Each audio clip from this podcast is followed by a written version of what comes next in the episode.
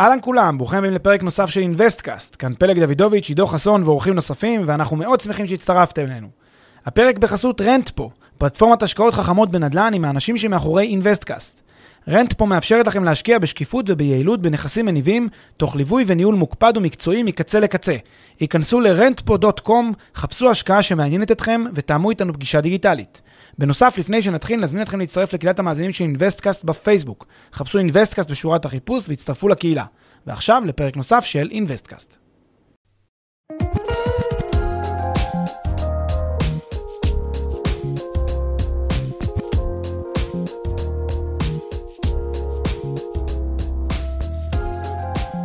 אהלן פלג, בוקר טוב. אה, עידו, מה העניינים? בסדר גמור, מה המצב? בסדר גמור, כיף אה, לשדר שוב אה, מכאן, מהאולפן המאולתר שלנו. מהאולפן המולתר, כן, שעבר עוד כמה אלתורים אה, בשבועות האחרונים, שמה שנקרא, לא יודע אם טוב או לא טוב שרואים או לא רואים. כן, נשאיר את זה בינינו. טוב, אז היום אנחנו מדברים על כל מיני טכניקות ומצבים בהשקעות בכלל ובעולם הנדל"ן בפרט, שיש בהם אפשרות ליהנות מפער של מחירים, או במילים אחרות מארביטראז'ים, שכאילו במרכאות שוכבים על, ה, על הרצפה ורק צריך אה, מודל עסקי חכם או איזושהי שיטה קצת יותר אה, מתקדמת כדי אה, לגרוף אותם. אה, ולפני שנתחיל לדבר על הטכניקות האלה בעולם הנדל"ן, בואו נראה ככה, אתה יודע, את הדברים ממעוף הציפור ונגדיר אה, את המושג הזה, ארביטראז', פער מחירים. המושג ארביטראז' הוא מושג מאוד מעניין בעולם ההשקעות, העולם הפיננסים, עולם הכסף, ואני חושב שהרבה אנשים לא מכירים אותו, אפילו שיש להם אינטואיציה טובה לגביו. אה, ארביטראז' זה בעצם ניצול של פער מחירים בין שני שווקים שונים לאותו נכס. יש לי איזשהו נכס מסוים, אה, ואת הנכס הזה יש לו שני מחירים, אנחנו תכף ניתן הרבה דוגמאות, נסביר למה, יש לו שני מחירים, אחד בשוק אחד והשני בשוק אחר.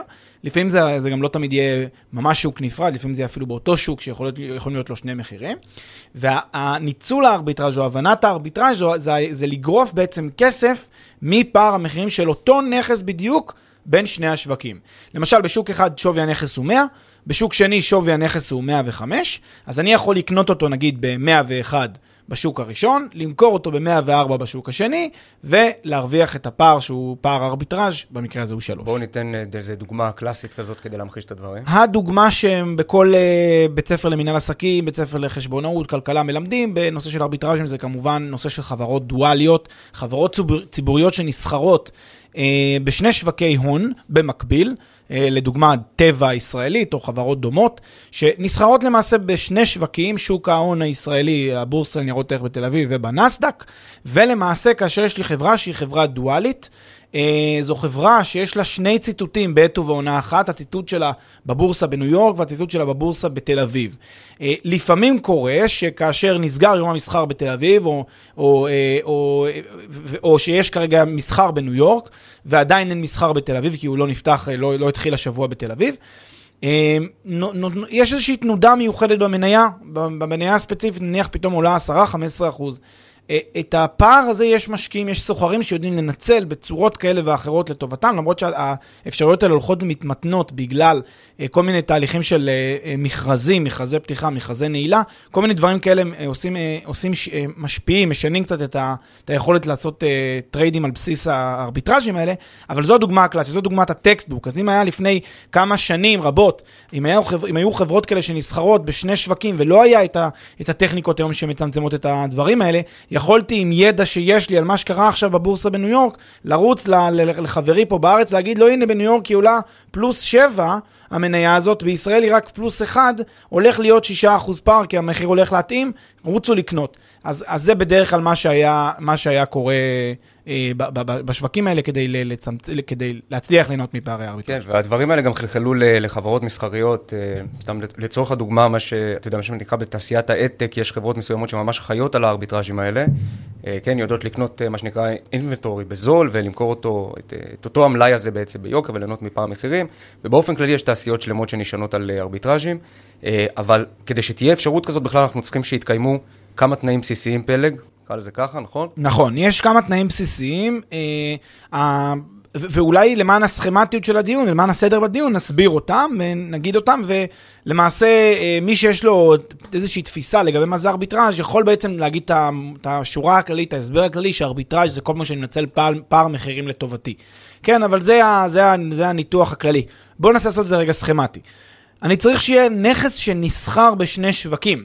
כלומר, שיש לו יכולת לקנות ולמכור אותו בכל אחד מהשווקים האלה בפני עצמו. אגב, אמרתי קודם, זה לאו דווקא חייב להיות שוק, אה, שוק נפרד. לפעמים גם באותו שוק, אבל אם אני מפצל שוק לתת שוק, אז גם אז זאת הכוונה. כלומר, אני צריך נכס שנסחר בשני שווקים או בשני תתי שווקים של אותו שוק. צריך שיהיה פער בין שווי הנכס בשוק אחד לשווי הנכס בשוק אחר. ככל שמידת המהירות של המסחר, למשל היום בבורסות, אם בתל אביב ובניו יורק באותו, בעת ובעונה אחת יש מסחר במניה מסוימת, אה, ויש שעות כאלה, אז בזמן שיש מסחר חופף, אה, אז אה, לא ניתן לנצל פערי ארביטראז' היום הרבה זמן, כי המהירויות של הפקודות הן מאוד מאוד מהירות, אז כל תנועה שם מיד, מיד מתורגמת לתנועה פה, ויש מין התאמה כזאת. כשאני, כדי להגיד שיש פער ארביטראז' שניתן לנצל אותו, זה שיש לי איזשהו זמן להגיב ולעשות פעולה שאני מנצל את, ה, את פער המחירים.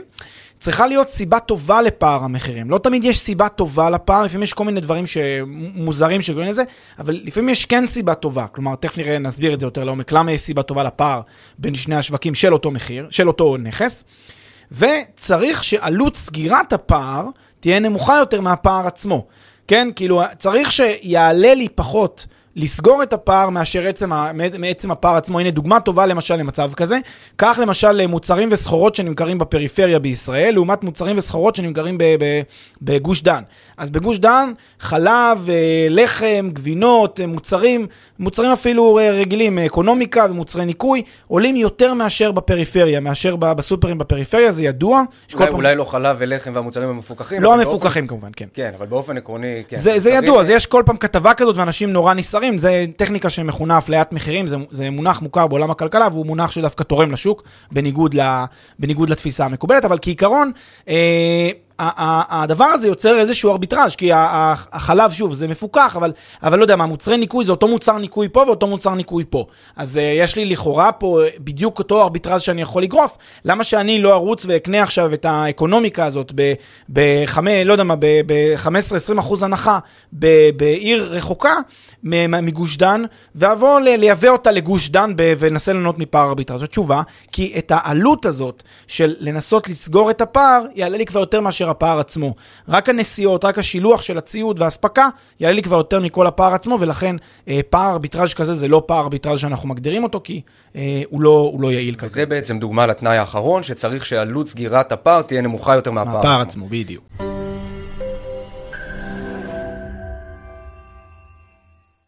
לפני שנמשיך, כמה שניות מזמנכם. הפרק בחסות רנטפה, פלטפורמת השקעות חכמות בנדל"ן עם האנשים שמאחורי אינבסטקאסט. רנטפה מאפשרת לכם להשקיע בשקיפות וביעילות בנכסים מניבים, תוך ליווי וניהול מוקפד ומקצועי מקצה לקצה. היכנסו ל-rentpo.com, חפשו השקעה שמעניינת אתכם, ותאמו איתנו פגישה דיגיטלית.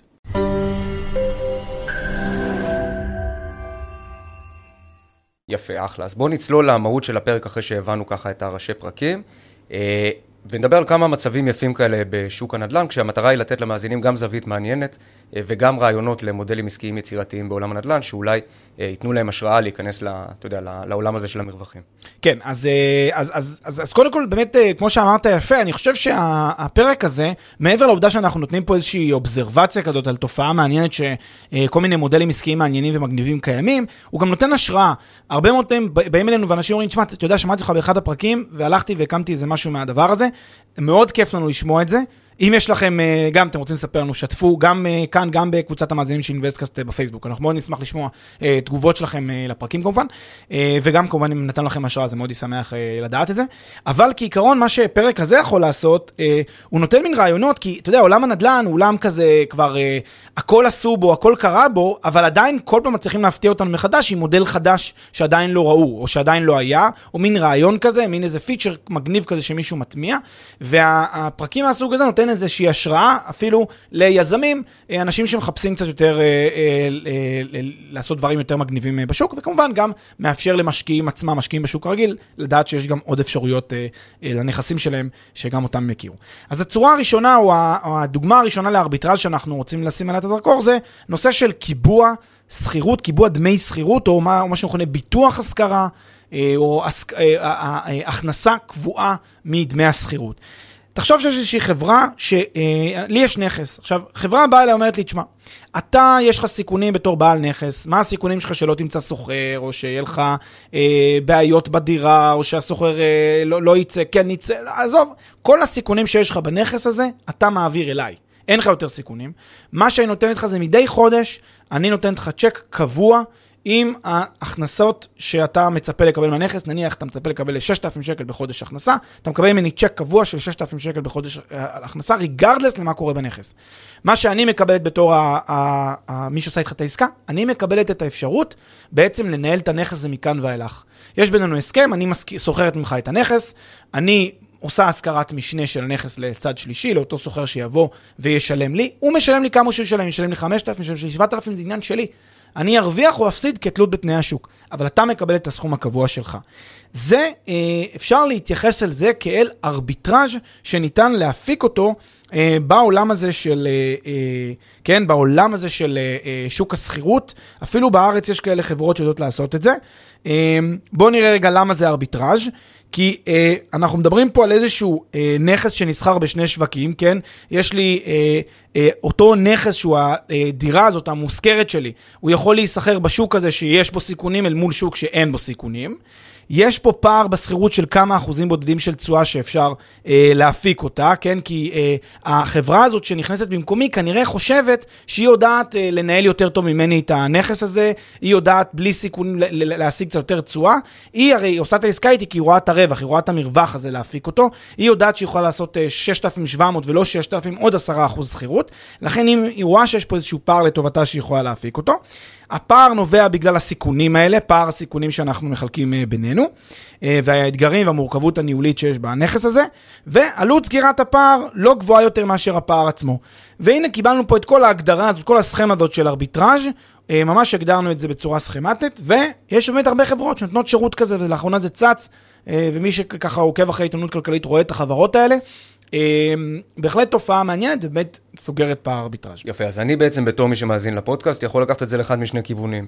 כן, או, או להיות אה, זה שמקים חברה שמנהלת דירות עם מה שנקרא שכירות מובטחת כזאת, ואז אני זה שנהנה מהפער של מה שאני אה, משלם למשכיר הראשון, כן, הראשי, לבין מה שהדירה מייצרת בפועל, או להפך, כלומר, אני המאזין בעל דירה, פונה לחברה שפועלת בשיטה כזאת, ורוצה לסגור מולה תשלום קבוע של שכר דירה, והם מתעסקים עם כל היתר ונהנים מהארביטראז' לגמרי, בדיוק. אני גם יכול אה, במובן הזה או, או ליזום בעצמי דברים מהסוג הזה, או פשוט ליהנות מזה שהתנאי הזה קיים, ולהקטין את הסיכונים שלי לאפס. אבל מה שיפה זה לראות את המודל עצמו. המודל מנצל פער ארביטראז' כשהארביטראז' הוא על בסיס הסיכונים האלה. יפה, אז בואו נדבר על עוד, אה, עוד אה, דוגמאות לשיטות שונות של ארביטראז'ים כאלה בעולם הנדל"ן. יש עוד דוגמה נוספת שאני רוצה, היא די דומה לדוגמה הקודמת, היא בכל זאת שונה ואני אסביר תכף איך, אבל לפני שניתן עוד דוגמאות נוספות, אני רוצה לציין גם אותה, והיא מה שמכונה, תופעה שמכונה Home as a Service.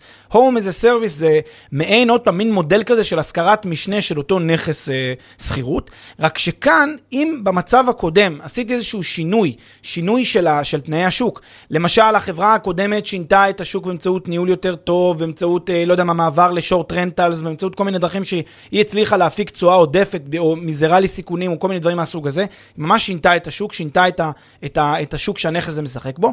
ב-Home as a Service, התפיסה היא שאנחנו משחקים באותו שוק, רק שסל השירותים שאני נותן על אותו שוק בדיוק, סל השירותים יותר גדול, ואני מפיק בתור uh, המשכיר יותר טובות הנאה. בסדר? מה הכוונה? קח דוגמה מצב שבו יש לי איזשהו, אה, איזושהי דירה ואני משכיר אותה עכשיו לסוחר. הסוחר יכול לשלם לי 6,000 שקל ועשינו עסקה והכל בסדר גמור. לחילופין יכולה להגיע חברה, חברה שאומרת אני חברת Home as a Service, אני נותנת לך שירות אה, לשני צדדים. לבעל הדירה אני נותנת, שוב, איזשהו דמי שכירות אה, קבועים במקרה הזה 6,000 שקל בחודש, ולסוחר שמגיע מטעם, מטעמי, מטעם החברה הזאת, אני נותנת שירותים שהם עודפים מעבר ל, אה, ל, לשירותי השכירות עצמם. אם בדוגמה הקודמת היינו על שירותי השכירות עצמם, פה נותנים שירותים שהם עודפים, שירותים שהם מעבר.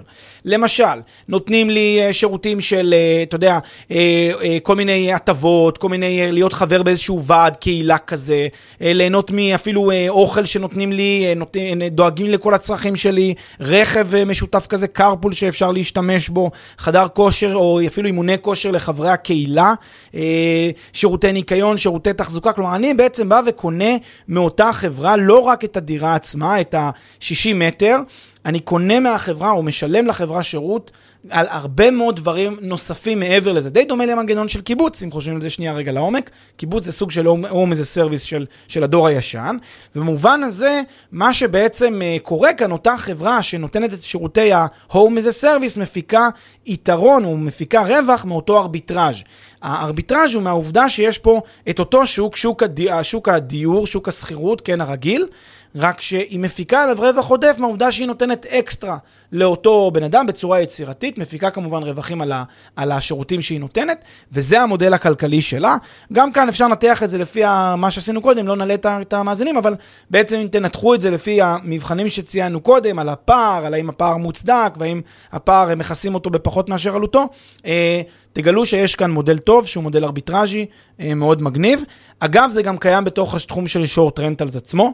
יש הרבה חברות בתוך השוק של short rental, אז נגיד יש לי דירה שהיא כבר היום בשוק ה short rental, אה, לא בקורונה, אבל ברגיל, ואני פונה לחברת home as a service ואומרת להם, אה, קחו את הדירת short rentals הזאת ותעשו ממנה את ה-do your magic. מעבר, ל, מעבר לעובדה שזה לנכס לטווח קצר, פתאום יכולה לבוא חברה, ויש מודלים כאלה, שמה שעושה אותה חברה, היא בעצם באה ומכניסה מין אה, אה, אה, אה, סוחר, כן, סוחר כזה, סוחר משנה או, או דייר לטווח קצר, אלא שהיא נותנת לאותו דייר לטווח קצר שירותים שהם דומים כבר למה ש... שירותים שכשמגיע, הלקוח שלה זה בסוף איזושהי חברה, נגיד חברת הייטק, שמביאה לארץ כל מיני אנשים שצריכים להיות באיזשהו רילוקיישן לתקופה מסוימת, הם גרים בארץ עכשיו לאיזושהי תקופה, ואותה חברת home as a service נותנת להם שירותי קונסיירג' ושירותי רכב ושירותי ניקוי כביסה ושירותים, ו- ודואגת להם לאוכל ודואגת לכל מה שהם צריכים בעצם. ומי שמשלם על השהות הזאת זו אותה החברה המעסיקה ששולחת את אותו בן אדם לארץ. אז יש פה מעין, מעין תפיסה כזה מלון all inclusive כזה נייד. כאילו, יש לי כאן משהו שהוא מעבר, ל, ל, הרבה מעבר ל short rental עצמו, הרבה מעבר ל, להחליף לי מצעים ו, ולהחליף לי מגבות, משהו הרבה יותר עמוק, הרבה יותר יסודי. שוב, ניצול נכון של פער ארביטראז'. אבל תגיד, וגם הזכרת מלון, למה המודל הזה הוא בעצם לא בדיוק כמו חברת ניהול שמקבלת שכר על השירותים שלה? כי אתה יודע, כן. כשחושבים על זה, אז, אז, אז, אז למעשה אתה בתור המשכיר מוותר על איזשהו סכום ממה שיכולת להפיק מהדירה, תמורת שירותים שנותנת לך חברת ניהול, גם בטיפול בהשכרה עצמה וגם בתחזוקה וגם בסרוויס שהם נותנים לשוכרים. שאלה מצוינת. אני חושב שמה שנעוץ במודלים של הארביטראז', וזה צריך להבין את זה כאן טוב, אה, בארביטראז' תמיד מה שקורה, הבן אדם שמפיק את הארביטראז' קונה את הנכס לבעלותו. הוא קונה אותו, ואז הוא מוכר אותו, הוא, מוכר את, הוא, הוא עושה משהו איתו, הוא מוכר את הזכות שלו בנכס אה, בארביטראז'. זה הרעיון. בחברת ניהול, שים לב, חברת הניהול היא חיצונית לנכס, היא נותנת שירות, היא עוזרת לי. אני נשאר אבל הבעלים. בכל המודלים של ארביטראז'ים, שים לב, גם בשוק ההון כשאני קונה, אז אני אקנה בזול בבורסה אחת ואמכור ביוקר בבורסה אחרת. גם כאן אני קונה בתור אה, חברת home as a service, אני קונה את זכות השכירות מהמשכיר, אני מקבל, אני הבעלים של זכות השכירות הזאת עכשיו, ואני מוכר את זכות השכירות, כלומר משכיר בשכירות משנה את הזכות הזאת למישהו אחר. לכן אני בעצם זה שנכנס, זה שנושא בסיכונים, בדיוק, זה ש... בדיוק, יש הממד של הסיכון, אני חושב שזה שם המשחק. זה שאתה קונה את הזכות, מכניס אותך לאיזשהו מצב של סיכון, בדיוק. ובזה זה שונה מחברת ניהול שנותנת שירות חיצוני. בדיוק, לגמרי. יפה, אז בואו ניתן עוד דוגמאות ככה, נזוז קצת הצידה מהדוגמאות הדוגמאות האלה של השכירות משנה לדוגמאות נוספות מעולם הנדל"ן, שבהן אפשר אה, אה, ליהנות מהמרווחים. כן, יש מודלים מאוד מעניינים שלא קשורים רק לשכירות, אלא גם לרכישה. והמודלים האלה, שוב, מאוד מאוד דומים למודל של ארביטראז'. אה, למשל, חברות שקונות נכסים מרוכשים, והן מנסות להפיק ארביטראז' מאלמנט הזמן, וגם כמובן הסיכון כאמור. מה עושות אותן חברות? דמיין שיש לך עכשיו דירה בארץ, בחו"ל, לא משנה מה, ואתה רוצה למכור את הדירה ולהיפגש עם מזומן. אלא מה, כמו שאנחנו יודעים, קיים בעיה, קיימת בעיה משמעותית בשוק הנדל"ן של נזילות, לפעמים לוקח חודשים, בישראל זה כמעט אה, תשעה חודשים אה, עד שנה למכור, אה, למכור דירה, שוב במחיר הראוי, כמובן שאפשר למכור בחסר, אבל במחיר הראוי לוקח הרבה זמן למצוא קונה. ויש חברות שמצאו את, ה, את הדרך, ל, ל, ל, ל, כן, ל, לחסוך לי את הטרחה, לחסוך לי את הזמן, באמצעות הפעולה הפשוטה הבאה, הן פשוט קונות ממני את הנכס היום. תוך תקופה מאוד מאוד קצרה יכול להיות להגיע עד ליממה אחת מהיום שביקשתי, אבל כמובן גם יכול להיות אה, עד שבוע לצורך העניין, קונות ממני את הנכס במחיר שהוא מחיר השוק שאני חושב שהנכס זה שווה, כן? לא, אף אחד פה לא מרמה, אולי יש איזה דיפרנס קטן כזה שהוא דלתא קטנה, חמישה, עשרה אחוז במחיר, לא משהו שהוא יותר מדי אה, מטורף. אה, קונות ממני את הנכס באופן מיידי, וחוסכות לי את הזמן שאני צריך בעצם לעבור עד שאני אמצא את הקונה שלי. מה הן מפיקות? הן מפיקות א', את הדיפרנס הקטן הזה, הנדיר זה 10%, לפעמים זה יהיה 2%, לפעמים 3%, אז כן, יש פה כסף ש, שלכאורה הם קונות אותו קצת בחסר, אבל שים לב, להם ייקח זמן למצוא קונה, אז זה לא בחינם הכסף הזה שיושב פה על הרצפה. אבל מה כן יש להם? יש להם את היכולת להפיץ את הנכס הזה מאוד מאוד מהר לקהל מאוד מאוד גדול, הם בקשר עם כל העולם ואשתו, הם יודעים מהר מאוד למכור את הנכס, הם ידעו לעשות את העבודה יותר טוב ממה שאני יודע לעשות אותו לבד, וזה הביזנס שלהם, זה מה שהם מתמקצעים בו. הארביטראז' שהם מפיקים מפיקים כאן זה מהזמן או מהחיסכון בזמן או מהחיסכון ב, בסיכונים, ושוב, הם קונים את הנכס ממני ומוכרים אותו אחר כך למישהו אחר בשאיפה, זאת המטרה, למכור אותו ביותר, במחיר גבוה יותר מאשר הם קנו אותו. אם הם יצליחו, הרווח הולך אליהם כמובן. אם הם לא יצליחו, ההפסד איתם. אה, וזה היופי במודל הזה. ושוב, אה, אני כבעלים של נכס יכול להיפטר ככה במרכאות בקלות מהנכס, והם עושים לי פה את השירות הזה בצורה די טובה. יפה, וזה שונה באופן מהותי ממודל של תיווך, כי בעצם המידלמן או המידל קומפני במקרה הזה, אה, מתחייב לרכוש את הנכס ולוקח לעצמו שוב את הסיכון. בדיוק. המודל כאן הוא, תשים לב שזה יהיה כאן הוא מודל דומה להפצה של מתווכים, דומה למודל הפצה של תיווך. הם ישתמשו ברשת הסוכנים הכי גדולה שהם יכולים לחשוב עליה, וזה יהיה, הם בסוף, בקור של הביזנס שלהם, הם אנשי תיווך. וזה מה שיפה פה, זה האדג'. הם אנשי תיווך, הם ידעו למכור את אנשי תיווך ומכירה, הם ידעו מאוד מאוד טוב, זה המומחיות שלהם, למכור את הנכס הזה. במחיר הכי טוב שהם יכולים, בזמן הכי קצר שיהיה, כי אם הם לא יהיו טובים בזה, המודל העסקי שלהם ירד לטמיון. עכשיו, בעולם התעשייה הזאת מתחילה לשגשג מאוד, יש הרבה חברות אה, שכבר פעילות אה, כמה שנים, כבר כמעט עשור, בתחום הזה, אה, תחום מאוד מאוד חם. הרבה מאוד קרנות הון סיכון מגלות עניין בתחום הזה, אה, בגלל שהן אה, מזהות ש... אה, תראה, מה בסוף צריך פה? כדי לעש... ואולי זה גם מתכתב עם השאלה ששאלת קודם, אבל זה, זה מתעצם משמעותית כשמדברים פה על, על נושא של רכישה. אם בשכירות, אין לך באמת אה, עלויות שאתה צריך לשלם משמעותיות כדי להיכנס לשוק השכירות, כי העלויות, החודש, העלויות בשכירות הן עלויות חודשיות או רבעוניות שמשלמים דמי שכירות. לא משלמים, אף פעם לא משלמים בפעימות קדימה, או קונים משהו להרבה זמן. בשוק הבעלות זה קצת אחרת, שוק הבעלות, הסקיילים, המספרים מאוד מאוד גבוהים. שים לב שכדי לקנות דירות עכשיו ולעשות מזה ביזנס גדול, אני צריך שיהיה לי הון עתק כדי להתחיל איתו. לכן, קרנות הון סיכון אומרות, שמע, ובכלל קרנות אה, נדל"ן, מה הן אומרות? הן אומרות, שמע, בואו נקנה, נלך עם החברות, אני אתן להן את הכסף שישמש את ההון כדי לרכוש את הנכסים האלה, ו, אה, והם יעשו את המודל העסקי הזה שהם ידעו להפיק ממנו רווחים ולהפיק ממנו תשואות עודפות, ואם הם יצליחו, נהנה. אם הם לא יצליחו, אז בשונה מתעשיית ההון סיכון המסורתית, שבה אה, הרבה מאוד פעמים זה הכל או כלום, זה בינארי, כאן, אתה יודע, מה, מה ההפסדים? אז אה, נניח לא הצלחת למכור בטארגט פרייס שרצית, אז תפסיד 10% אה, על הנכס, אה, זה הפסדים, אבל אתה לא 0 או 100, אתה לא הפסדת הכל. אתה לא יכול להגיע למצב במודל הזה, שאתה ממש נשאר עם ה... עם ה אתה יודע, בלי כלום. אה, כי זה, זה קצת שונה, ולכן זה מין משהו אטרקטיבי כזה. עדיין יש לך את האדג' הזה של, את הייחודיות הזאת של הון סיכון, את, ה, את היכולת של המוצר הזה כמוצר ל, ל, ל, להתפוצץ, אבל רמות הסיכונים יחסית נמוכות. אה, בגלל האלמנטים האלה של באמת מה, מה הסיכון המקסימלי שאני חשוף אליו למקרה שהמודל הזה לא כן, יצליח. כן, גם בגלל הסיכון המקסימלי שאתה חשוף אליו במובן הזה שזה לא 0 או 100, כי 0 או 1, כן, אתה יכול להפסיד 10%, להרוויח 10% או כל דבר באמצע, אבל לא הרבה מעבר לזה משני הכיוונים. אבל גם מצד שני, בגלל הגיוון, כמו שאמרת, שהחברות האלה מחזיק, מחזיקות במלאי של נכסים כאלה, ולכן אחד מפצה על השני, ובאיזון הרבה פעמים אה, אה, מצליחים להפיק את הארביטראז' הזה, בדיוק אה, שעליו אנחנו מדברים, רק לא מדירה אחת, אלא באופן כללי מכל המלאי. אני רוצה גם להגיד, הנקודה, הנקודה נכונה, אני רוצה להוסיף משהו לגבי מה שאתה גם אמרת קודם, לגבי עניין הסיכונים. Uh, עניין הסיכונים, uh, הרבה אנשים לא מבינים, וגם עניין הסיכונים, גם עניין הזמן, גם העניין של הטרחה, וה... אנשים, לפעמים יש להם בראש תפיסה שסיכונים, סלש טרחה, סלש זמן, זה מין דבר כזה אקסוגני, זה מחוץ לנכס, זה מחוץ לאישו פה, וזה לא שווה כסף.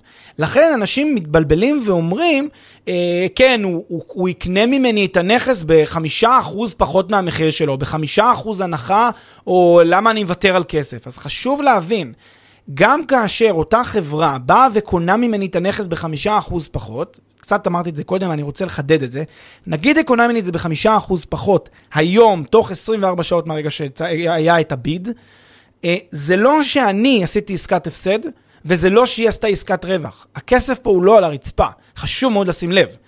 אה, איך אני, מה, מה יהיה רכיב הכסף על הרצפה אם קיים? אם קיים, אם אני יודע שהחברה הזאת יודעת, ייקח לה פחות זמן מאשר החמישה אחוז דלתא האלה. נגיד ייקח לה, לי היה לוקח חצי שנה ולה ייקח שלושה חודשים. אז, אז היא יש לה שניים וחצי אחוז רווח על הרצפה, שלה. זאת הנקודה, לי לא בטוח... ועל היתר יש ערך כלכלי, אתה אומר, שאי אפשר להתעלם ממנו. בדיוק, ועל היתר יש ערך כלכלי, ולכן הרבה מאוד פעמים אנשים, אה, אנשים יש להם איזה מין בראש, איזה מין... זה כמו שלאנשים יש בראש תפיסה, נניח אני לוקח את הנכס שלי, מוציא אותו למתווך. אז אנשים יש להם בראש, אם אני נותן אותו למתווך, ואני אשלם לו 2% פלוס מע"מ על, אה, על, על העסקה הזאת, כדי שהוא ימצא לי קונה, אז, אה, אז אני מוותר פה על כסף, והורדתי את המחיר שהייתי יכול, כי בסוף במקום לקבל מיליון וחצי, קיבלתי מיליון וחצי פחות 2, 2 ממחיר הנכס. אז אני פראייר גדול וויתרתי וכולי. אותו דבר עורך דין, אותו דבר כל מי שמעורב בעסקה שלי. כל בן אדם, כל יועץ, כל מתכנן, כל בן אדם שהיה מעורב בעסקה, תמיד יש לאנשים בראש מתפיסה, מה, אני, אני ארוויח פחות על העסקה. מה שמסתתר פה זה שזה כלכלה פשוטה.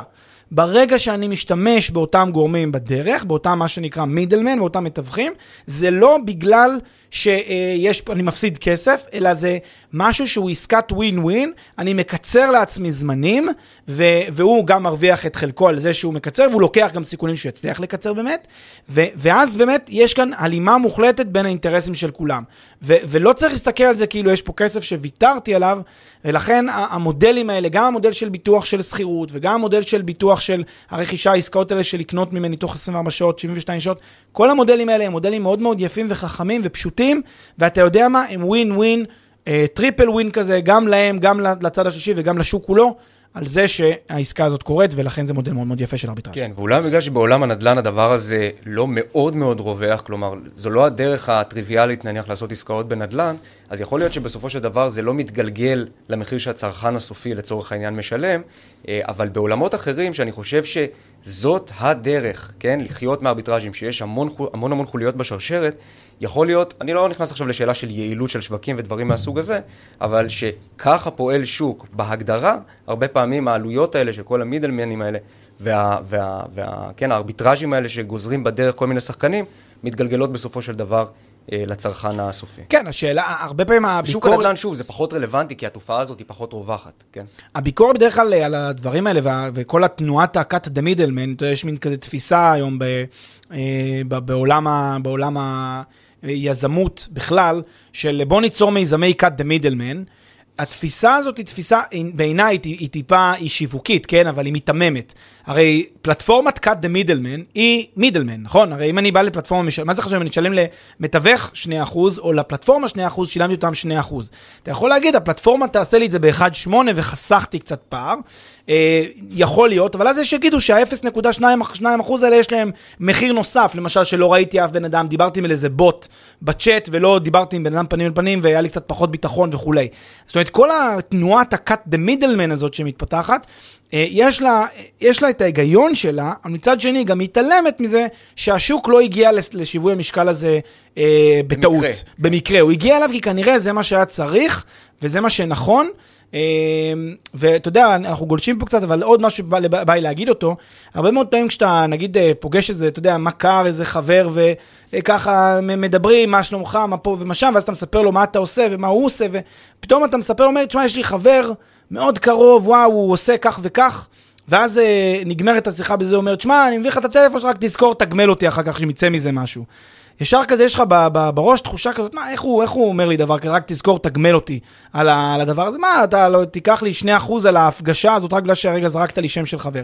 אז יש שיגידו, יש איזה ביקורת, cut the middleman וכולי, אני חושב שדווקא במובן הזה, אחרי שאני קצת אה, חושב על זה לרגע, יש איזה היגיון, יש איזה יתרונות, וזה טוב. זה טוב שיש לו את התמריץ הזה, כי אז הוא יודע כשהוא יפגוש מחר מישהו אחר, גם להציע לו ולקדם את השוק ולייעל את השוק, וזה יריץ בין כולם מצב שבו כולם אה, דואגים לקדם, אה, כן, אתה יודע, לעזור לאנשים אחרים, גם אם הם ייהנו בדרך, אז, אז, אז כסף ילך לצדדים שלישיים, בסדר, אבל בסוף המשק יתגלגל בקצב יותר מהיר. יפה, אז כמו שאמרת, קצת גלשנו, בואו נחזור לפסים, נחזיר את הרכבת לפסים, ודיברנו על אה, פערי ארביטראז' שהם אה, ככה, אתה יודע, באמצעות איזה מודל עסקי מסוים. איזה עוד סוגים של ארביטראז'ים קיימים בעולם הנדל"ן? יש עוד ארביטראז' אה, מאוד חזק שאפשר לעשות, הוא לא על נכס, אלא הוא על ההון שלי כבן אדם. כן, יש לי הון, אני יכול להפיק היום, כן, מחר בבוקר, ארביטראז' על ההון שלי. איך? נניח אני גר בדירה בבעלותי, כבר ציינו את הדוגמה הזאת איזה פעם או פעמיים באינבסטקאסט, אני גר בדירה בבעלותי. אה, אני יש לי הון, ההון תקוע בבלוקים האלה בדירה שלי בפתח תקווה. אז את ההון הזה אני יכול להוציא, לחלץ מהדירה ש, שיש לי שם, ולהעביר אותו להשקעה אחרת, בין אם זה לשוק ההון, בין אם זה לנדל"ן במקום אחר. אני יכול את ההון הזה להעביר, ובלבד שיש לי כאן פער ארביטראז', בלבד שאני יודע להפיק על ההון הזה תשואה גבוהה יותר. בואו בוא נבין רגע את הנקודה. כאשר אני, אה, יש לי דירה נגיד בחדרה, והדירה הזאת אה, היא דירה שאני גר בה, אז אני עכשיו משלם לעצמי דמי השכירות, כבר הסברנו את זה, לא נחזור על הנקודה הזאת, ואני מפיק על הדירה הזאת גם איזושהי עליית ערך שנתית. בסדר? בוא נגיד שה-IRR, התשואה השנתית המצרפית שלי, נגיד 6% לשנה, וזה אה, יכול להיות הגיוני בתנאי השוק היום של חדרה, משהו כזה. נגיד 6% לשנה, זאת התשואה המצרפית הרב-שנתית שלי. עכשיו, הרבה אנשים יגידו, רגע, אבל הדירה שאני גר בה, יש לי תשואה עליה? כן, יש לי תשואה עליה, בגלל שאני משלם לעצמי דמי השכירות, אז אני חוסך דמי שכירות, שהייתי אמור לקבל אותם, וגם יש עליית ערך אה, למחירים, בסדר? אז נגיד יש לי 6% IRR. עכשיו אני אומר לעצמי, רגע, ההון הזה, אותם אה, מיליון ארבע מאות אלף שקל שעכשיו תקועים בדירה הזאת, אני יכול להוציא אותם ולהעביר אותם לשוק אחר, למשל ליבנה, או למשל לשוק ההון בכלל, או לקנות בזה תמהיל של תיקים, או לקנות דירה במדינה אחרת בכלל. אני יכול להעביר את הכסף הזה, ונגיד שעל הכסף הזה אני יודע להפיק 10% IRR. ויש הרבה דוגמאות שאנחנו יודעים להראות גם דברים כאלה, 8 עד 10 אחוז זה תשואת היד שאנחנו בדרך כלל מגדירים, 8 אחוז. מספיק שיש לי תשואה עודפת שאני יכול להפיק, וגם שעלויות המעבר הן יותר זולות, כן, ברב שנתי, כן, עוד, עוד 2% לשנה, עוד 3% לשנה ב-IRR, ברב שנתי, בנטו. זה כבר מתכנס להרבה כסף בפנסיה. זה מין ארביטראז' שאני יכול לעשות אותו מחר בבוקר, יחסית בקלות על ההון שלי. יש כאן אתגרים, זה לא כזה טריוויאלי, זה לא כזה פשוט, ואנחנו תמיד מתמודדים עם זה באינבסטקאסט ומסבירים שזה, יש פה הרבה פסיכולוגיה, אבל זו דוגמה למשהו. אגב, זה לאו דווקא חייב להיות דירת מגורים, זה גם יכול להיות אם יש לי תיק אה, שיושב אה, תיק מנוהל ואני לא מרוצה מהתשואות שלו. כל נכס שאתה יכול כל לממש. נכס שאני יכול למנף אותו בצורה הזאת. אז באותו זאת אופן. בדיוק השאלה, נכנסת לשאלת המינוף, כי אפשר לקחת את השיטה הזאת ולהגיד, אני מוכר את הדירה שבבעלותי ועובר לגור בשכירות, מתוך ידיעה שעל המיליון ארבע מאות ששווה הדירה שלי בחדרה, אני יכול להפיק תשואה אלטרנטיבית גבוהה יותר וליהנות ממה שקראת לו ארביטראז'. אבל אלטרנטיבה היא לחלץ את ההון מתוך הדירה, כלומר לקחת לצורך העניין משכנתה, מה שנקרא refinance, אולי בטעות נקרא, אבל אה, בוא, בוא נקרא לזה, לקחת אה, אה, כסף על חשבון הנכס שאותו אני משעבד, ואת הכסף הזה אה, להכניס אה, אה, להשקעה בשוק אחר, שיכולה לתת לי תשואה פוטנציאלית גבוהה יותר. אבל אז באמת השאלה היא פה, מה ארביטראז', מה מינוף, מה בכלל ההבדלים בין הדברים האלה? כן, איזה אז- ניואנסים. זה, זה, זה, זה, לא, אני, אני, חושב, אני, אני חושב שכן, יש את ההבדל, כי יש פה חוב אל מול מכשיר אה, הוני, אל מול נכס, כן? אה, אבל, אה, אבל בהקשר הזה של, גם בהקשר הזה של הלוואות, יש פה אחלה ארביטראז' שאפשר לעשות. אם אני יודע להפיק תשואה, זה גם הרבה פעמים אנחנו נותנים את הדוגמה הזאת, אם אני יודע להפיק תשואה יותר טובה בהשקעות שלי מאשר ההלוואות שלי, ויש לי יכולת עמידה בהחזרי ההלוואה לאורך זמן לפי תקציב רב-שנתי, אז יש לי ארביטראז' שאני יכול להפיק, שוב, על ההון שלי, באמצעות לקיחת אה, מש, משכנתה או מינוף. כן, אז נקרא, אז נקרא לזה בעצם, בואו נקרא לזה בשם גג, בעצם התשואה האלטרנטיבית על ההון מתפקדת כמעין ארביטראז'. בדיוק, בדיוק. יפה, אז אם אנחנו מסתכלים על זה ככה, מה עם עוד כל מיני אה, סוגים כאלה שונים של אה, הגדלה של התשואה, נניח אה, דרך חלוקה של נכס או כל מיני מודלים כאלה? בדיוק, אז גם אם אני לוקח את אותו נכס בדיוק, ואני עושה איתו פעולות מסוימות, ואני תכף אגיד אה, סייג לגבי פעולות אה, יזמיות אה, מורכבות שכבר ממש משנות את הזהות שלו. אם אני לוקח נכס מסוים ופשוט עושה לו איזושהי אפילו חלוקה רעיונית כזאת, כמובן חלוקה חוקית, אם אפשר, ולא עולה לי, לא עולה לי לעשות את זה כסף, כי אם, אם עולה לי כסף ומתחיל להשקיע פה הוצאות, אז אני כבר במישור אחר, אני כבר לא באותו נכס. אה, אם אני עדיין באותו נכס, יש לי ארביטראזים שאני יכול להפיק. נניח דירת 100 מטר שהפכתי, ש- ששוכרת אותה, נגיד, אה, זוכר, שוכר אותה זוג עם ילד, ואני יכול להפוך אותה לדירה של שותפים. אותה 100 מטר, לא שיניתי כלום, לא חילקתי כלום פיזית. רק הכנסתי שותפים, יכול להיות שאני אדע לגבות מכל השותפים האלה ביחד סכום שעולה על הסכום שאני גובה מאותו זוג שגר שם עם הילד. ושוב, זה בגלל שזזת, שוב, רעיונית, בין שני שווקים, בין בדיוק. שוק השותפים לבין שוק, ה, ה, או להפך, כן, בין שוק השוכרים, הסטנדרטים של משפחה ושני ילדים וכלב, לבין שותפים שכל אחד מהם משלם קצת פחות ולכן הוא פחות רגיש. בדיוק נגעת בנקודה. זה הניתוח הסכמטי. יש לי שני, שוק, יש שני שווקים, יכול להיות שחלק יגידו, טוב, זה שוק המגורים ב- בלאו הכי. אז אני אומר, לא, זה תת שוק של, של שוכרים שהם משפחה ותת שוק של שוכרים שהם שותפים.